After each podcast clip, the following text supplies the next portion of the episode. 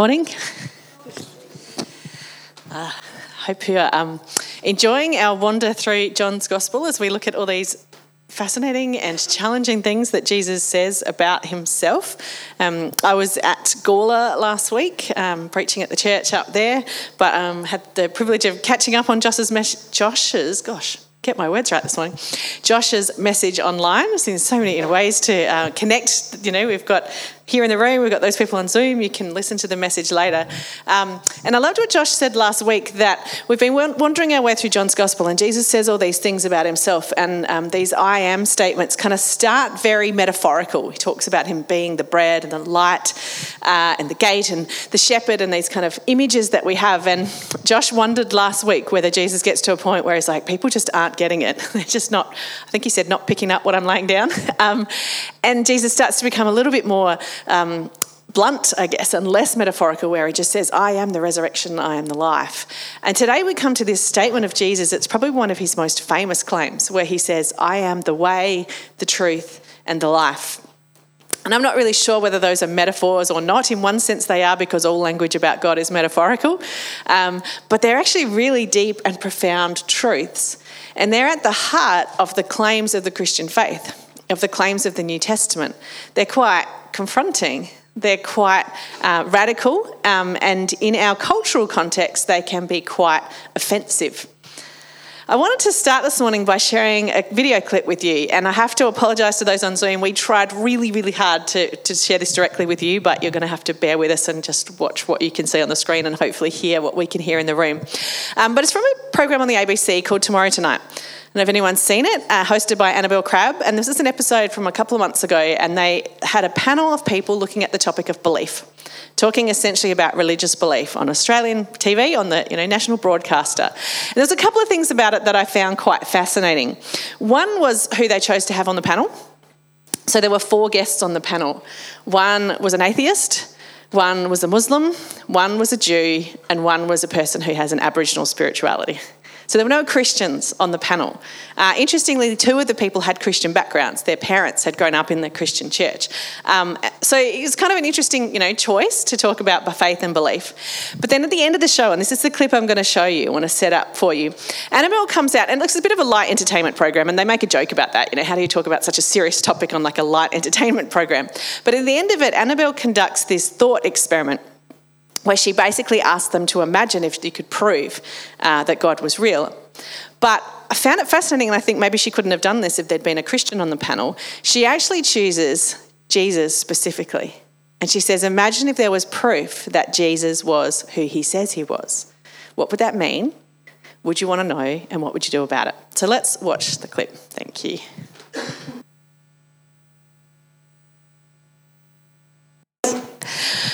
Whew, there's a lot to unpack and a lot to argue with and a lot to discuss out of that clip. I, I find it a fascinating insight into the kind of thinking um, that is pretty common in our world. And there were two things I wanted to point out in particular. One was this kind of common thread that a number of the people on the panel keep coming back to, which is basically, but all religions are the same. Like it actually doesn't really matter. It, you know, we all kind of have different views on things, but in the end, we're all believing in the same thing. Uh, and like Adam Liaw said, you know, if, if Jesus is, you know, who he said he was, then all the other religions would just start redrafting and we just accommodate that within and that it would all just kind of get together in the end. And then I found it fascinating that you had the Muslim on the panel, Waleed Aly, saying that that can't be how it works. This is an absolutely exclusive claim, and if Jesus is who he says he is, then I have no choice but to become a Christian. That's a really fascinating position for him to take.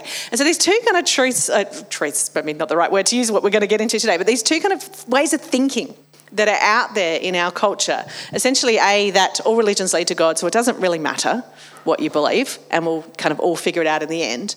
Or is the claim of Jesus so utterly exclusive that it's either true or it's not true? And either it's true and everything else is not true, or it's not true and you're wasting your time believing it.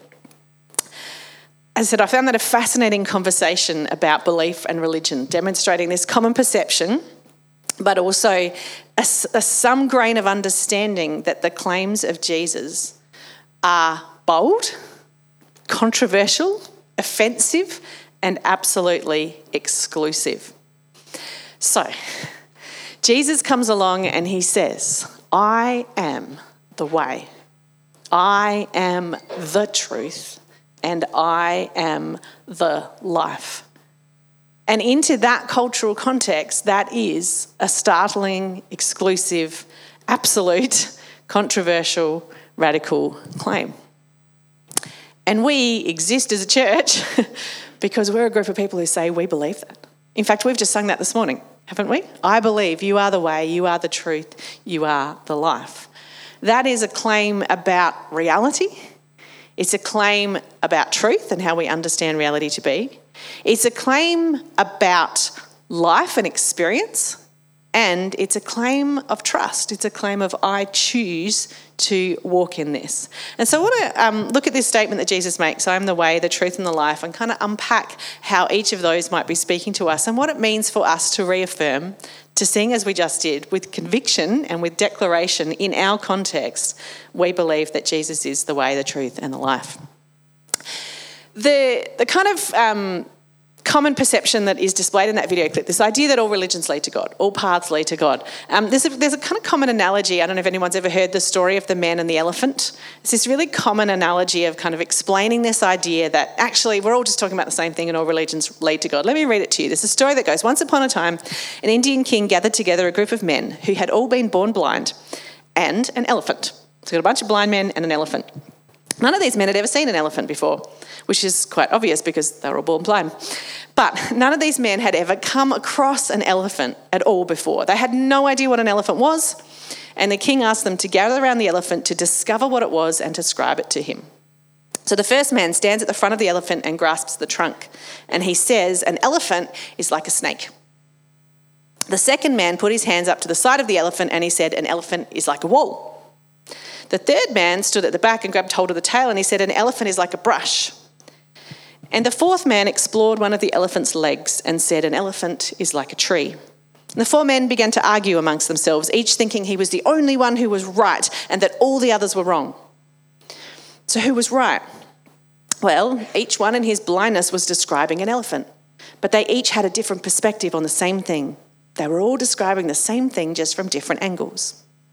And so it's the same, the story tells us, with the religions Buddhism, Islam, Mormonism, Hinduism, Judaism, even Christianity. They're all just trying to describe the same thing from different perspectives and different angles. We're all limited in understanding, but in the end, we're all talking about the same thing. And this story, this analogy of the blind man and the elephant, is actually a pretty common way, and it's kind of what they were touching on in that clip of explaining what apparently is quite obvious to many people. All religions lead to God, they're all just the same thing. Now, I want to look at that just a little bit logically to start with. The reality is that all the men are not equally correct. They're actually all equally wrong, right? An elephant is not a snake. An elephant is not a tree. An elephant is not a brush. An elephant is not a wall. An elephant is an elephant. So, if the analogy were to be used to say, well, all religions are equally wrong, then maybe it would work. But the idea that they are all describing the same thing when none of them are actually describing it accurately is a bit of a logical flaw with the analogy. But there's a second bigger problem. The analogy actually assumes the very thing it's trying to prove it assumes that each of the men is actually touching the elephant, right? They're all actually touching the elephant, and when they're describing it, what they're describing is an elephant. But the point that the analogy is trying to prove is that all religions lead to God, and it's assuming that they're actually touching God in the first place. Do you see the logical flaw? This is like such a common way of thinking, and yet if you try and unpack it, it doesn't really hold up. if um, as an argument, so if, sorry, I say, if, if it was true that all religions lead to God, the blind men and the elephant story would be a great illustration of that truth. But as an argument attempting to prove that all religions lead to God, it makes the classical logical mistake of assuming the very point that it is trying to prove.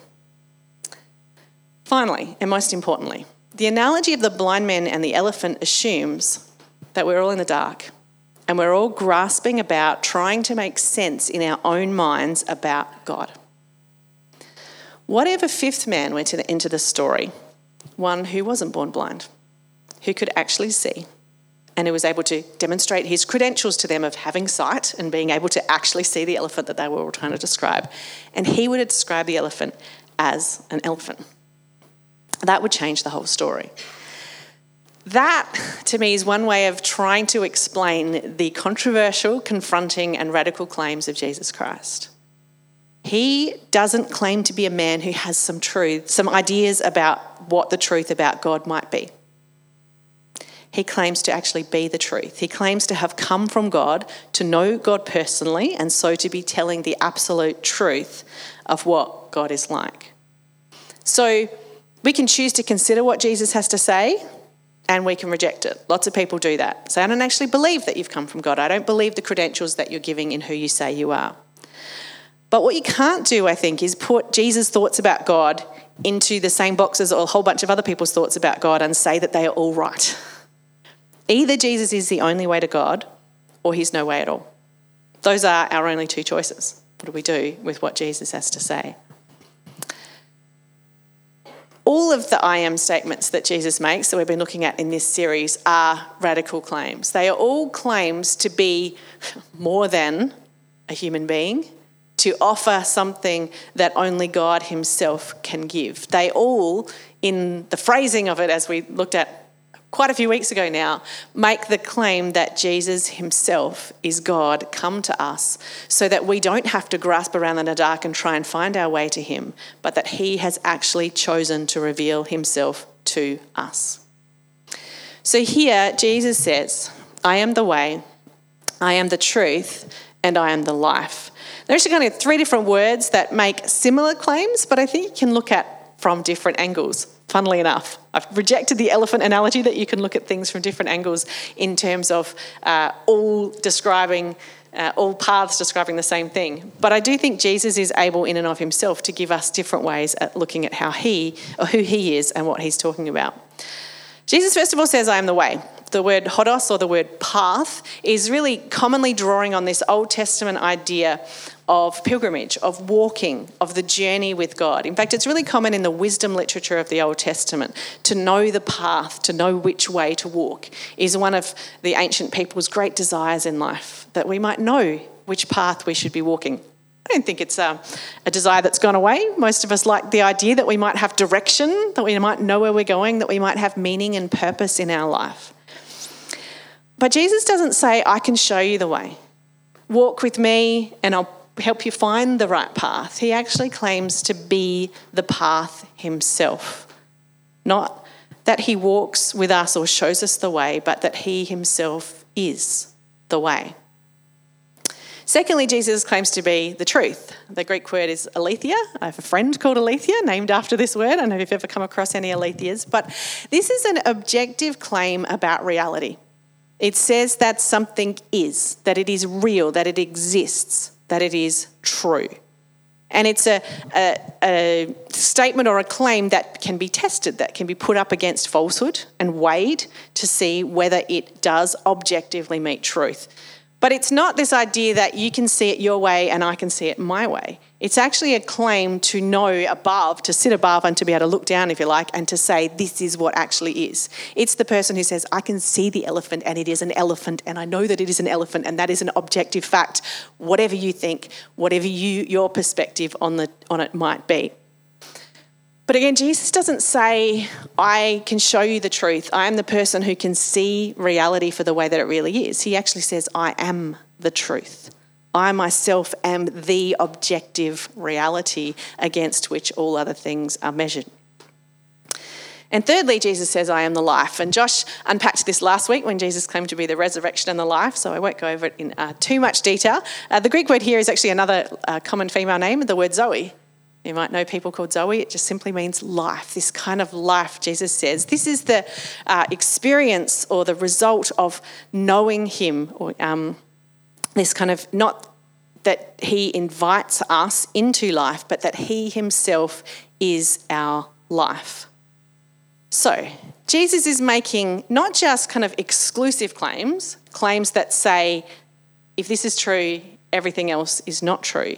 He's also making deeply profound spiritual claims that he, in and of himself, is the answer, the basis, the grounding of all reality and of all truth. And I think this is what makes Jesus utterly unique. And when you try and think about this logically and you try and unpack the arguments and the claims that other faiths make, it's hard to compare because Jesus, although he is a teacher, he doesn't offer us his teaching. Although he is a prophet, he doesn't first and foremost offer us his prophecy. Even though, although he is sent from God, he doesn't first and foremost offer us a way to God. He says, I myself am God. The person that you meet and encounter and get to know, I am God, I am the way, I am the truth, I am the life. I was thinking about those three things um, this week, and don't know if this is just one of those things that works in my brain and maybe, you know, doesn't fit so easily for others. But I was thinking about there were different ways over the years that people have kind of wrestled with these big questions and these big claims. Uh, and this idea of Jesus being the way seems to go really right back to the ancient ways of thinking, where people in, certainly in um, Old Testament times and in a lot of uh, that, that kind of era, were not so much interested in objective, rational claims about reality but they were really interested in this idea of the path, of knowing which way to go. And so Jesus speaks to people who are most interested in knowing about the how. How do I get there? What's the, what's the method? What's the way? And he says, I am the way. But he also says, I am the truth. And this idea of tra- claims about truth is very much modernism right? For the last couple of hundred years, the main way of thinking about religion and claims to belief has been about objective, rational, logical understanding. And for people who want to kind of grapple with that and say, well, what actually is? What's, what's the grounding of reality? What's the understanding? What makes sense? What is objectively true? Jesus says, I am the truth. And then, of course, Jesus says, I am the life. And I think maybe that connects to where we find ourselves today. I think we are in the, sometimes a bit of a crossover. Interestingly, that, that clip I showed you probably sat more in the modern space than the postmodern, and they were arguing more about reality. But the postmodern uh, kind of desire is experience. Right? Is actually, I just, I don't, don't tell me what, what is and isn't, and don't get me thinking about rationalism and logic. Tell me what actually works for me. What is my actual experience and encounter? And Jesus says, if that's your way of thinking, I am the life. Now, as I said, I don't know if Jesus was consciously going, right, I'm going to speak to the ancient people and I'm going to speak to the modernists and I'm going to speak to the postmodernists. Maybe he's God after all. He could have known all that. But it's fascinating to me that we've got these kind of different ways of kind of wrestling with these kind of questions. And Jesus speaks to all of them. Jesus offers a claim that no matter which way you approach it, no matter which perspective you come from, Jesus says there is only one answer, and that's me. What do we do with that? What does it mean for us to stand here today and sing a song that says, I believe you are the way, I believe you are the truth, and I believe you are the life? If we are rational modernists who like logic, uh, then we kind of go with this debate that those guys were having on that TV show and the questions like the elephant analogy, and we weigh up the claims of reality and truth that Jesus makes versus the claims of other truth and reality that are made around us, and we make a decision that this is what I understand intellectually and commit to be true. And there's a whole bunch of uh, work that you can do on that, kind of go down the path of what we call apologetics, where we say there is actually good foundations, reasons for believing that what Jesus claims is objectively true. Uh, people like C.S. Lewis and Frank Morison and um, Josh McDowell, you know, have written books that try and help us wrestle through and say this is this is a you know important way of thinking and a good way of understanding. So we can, with our minds, intellectually assent and say, yes, I have decided that that makes the most sense to me. This is the way of understanding what is true about the world that logically and rationally makes sense to me, and so I'm going to go with that. That's great. But that's just kind of one of the three things that Jesus claims. I think, secondly, if we stand here and say, I believe you are the way, the truth, and the life, we're making more than an intellectual claim about what we think in our heads, or we're being invited to. We're being invited to say, That's the path I'm going to walk. You see, um, what I loved about what, what Waleed Aly said in that clip was if I am intellectually convinced, then I actually have to go with that. Right? I can't, I can't just sit there and go, I'm intellectually convinced, but doesn't matter, doesn't change anything. He actually gets something about the kind of claims that Jesus is making. They're not claims just on our minds, but they're actually claims on our wills, our intention, our commitment, our direction in life. To say, I believe you are the way, Jesus, I believe you are the way, the truth, and the life, is to set my life in the direction towards Him. And of course, if Jesus is the life, then it's not just an intellectual belief, it's not even just a decision of my will to follow Him, but it's actually the experience of every fibre of my being in every moment to live in Him, to acknowledge Him as the life that is lived in me. See, if Jesus is the truth, then I must assess every other claim in this world against Him, every other reality. And that doesn't just mean every other religious claim, it actually means every claim of politics and economics, every claim of uh, decision making, every claim of the way that things are, I bring intellectually into alignment with the claim of Jesus Christ. It's not just a nice, neat little box of religion, but it impacts my whole understanding of everything I am and everything I do and everything about the world. If Jesus is the truth, I assess every other claim to reality against him. If Jesus is the way, then I seek to follow him every step. I seek to be walking in Him. I was going to say with Him, and both of those are true, and we use language in all kinds of ways, but I seek to be walking in Him day by day. So I make my decisions about what I do with my time and my relationships and my money in alignment with Him. And if Jesus is the life, then the invitation is to live every moment in Him. Josh talked last week about this statistic. Um, I don't know if he actually used the words, but he hinted at this statistic that's kind of come up a few times in the last few months for us at Richmond. The one that you know, 100% of us are going to die. That, that lovely statistic. this this this idea that uh, death is our reality in this world. It's it's coming for us. It exists, and we experience the pain and the grief and suffering of it. And Jesus steps in and offers life life now, life forever, life beyond death, resurrection life. If Jesus is the life, then I live every moment now and for eternity with him. So, that's, as I said, some pretty big claims that Jesus makes and some pretty big statements to make. I have to confess that um, thinking about preaching on this topic, particularly after watching a show like that and seeing some of the stuff that's been in the news the last week about school chaplaincy and having people seen that whole debate and you know the, the cultural context that we swim in, I recognise that I'm standing up here today saying things that potentially the majority of people who I interact with on a day by day basis or who are out, you know out in the world that I exist in would think are ridiculous, arrogant, intolerant, crazy, perhaps even stupid and evil. But these are the claims that Jesus makes. And I don't know about you, but I do find myself having to come back to them again and again. I'm a Christian, I'm a follower of Jesus, I've committed my life to him. I've committed my whole kind of career and you know everything I do in my life to him. And yet, and yet, that is challenged day by day by what I see and hear around me, by the stuff that goes on in my own head and my own trying to make sense of what's going on in the world, by my experiences and the realities of suffering and challenge and grief in life. And so I have to keep coming back to these claims again. And if you like, letting Jesus ask me, Do you believe that I am the way, the truth, and the life? Do you believe it?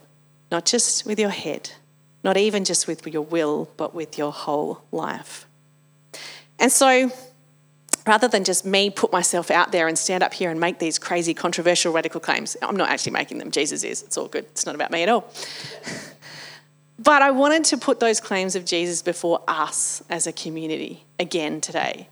Because one of the great blessings of the church, of being a part of a family and a community like this, is that we get to come together and say, You're not crazy. You're not the only one. You're not out there all on your own making these statements that everybody thinks are just so ridiculous.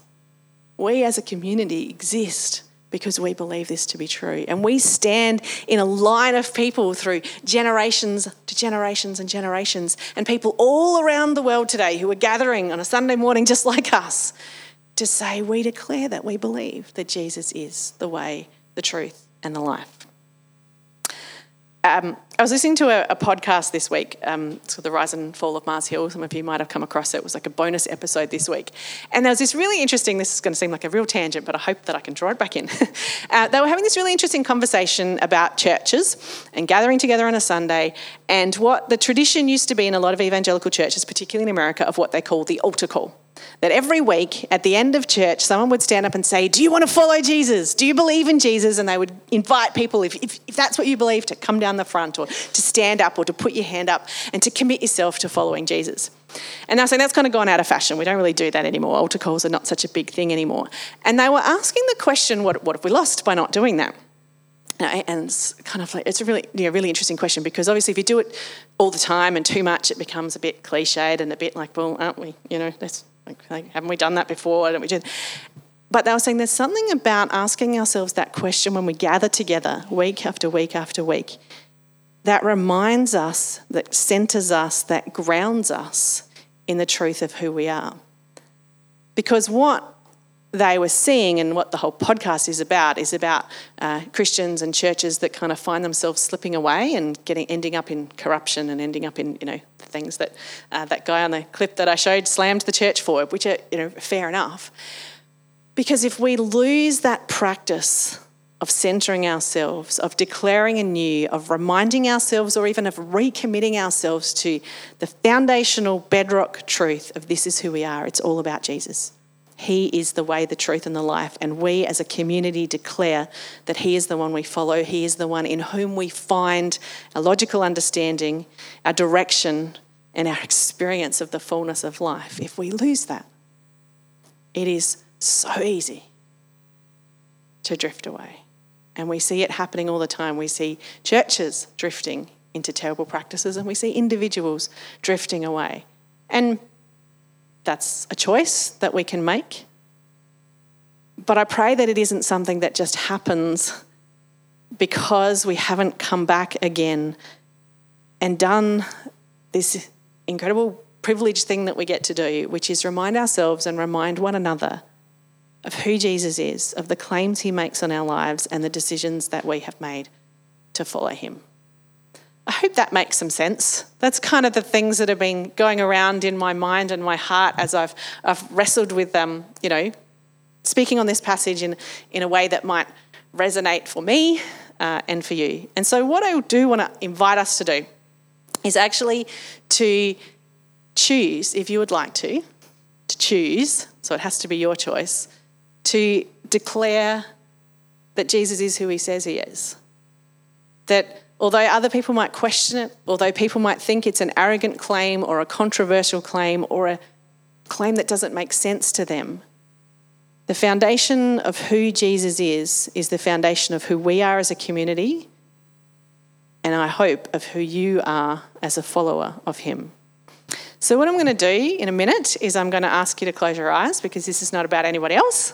Now I'm getting into the whole ooh, evangelical altar call moment, but it's not. It's about you asking yourself that question Are those just words that I sing? You are the way, the truth, and the life. Or is that what I believe? Believe in my mind intellectually, although I might have doubts and questions, keep coming back to that is what I believe.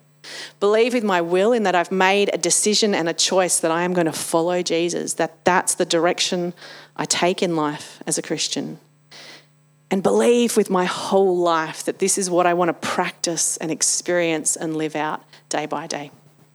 So if you join me in closing your eyes, and if that is true for you, that you can say, I believe, Jesus, you are the way, the truth, and the life. I'm going to ask you to stand up as a way of reminding yourself and grounding yourself in that truth. King Jesus. We gather together in this place week by week for lots of reasons. We love hanging out with each other, we love sharing coffee, we love our family, we love learning and growing, practicing life together. We love your word, the way that it teaches and shapes us and gives us advice and instruction on how we might live with you and with one another. But at the core, the thing that grounds us, the reason we come together, is to make the declaration, the simple declaration that the church has made since the very beginning that you, Jesus, are Lord. That we believe you are who you say you are. That we believe you are the way, the truth, and the life. I thank you that we have a community to share that declaration with, to encourage one another when it feels hard, when we doubt, when we wonder how on earth it's going to work out in the practical realities of our lives day by day. And we thank you, King Jesus, that you have come and made yourself known to us, that we are not grasping around in the dark, trying to figure God out. But we have encountered you, Jesus, the way, the truth, and the life. So I pray that today, as every day, any day that we do this, we might again ground ourselves, draw that line in the sand. This is who we are, this is what we believe. And that you might go before us and live in and through us to help us figure out what that looks like moment by moment. And I ask this in your name. Amen.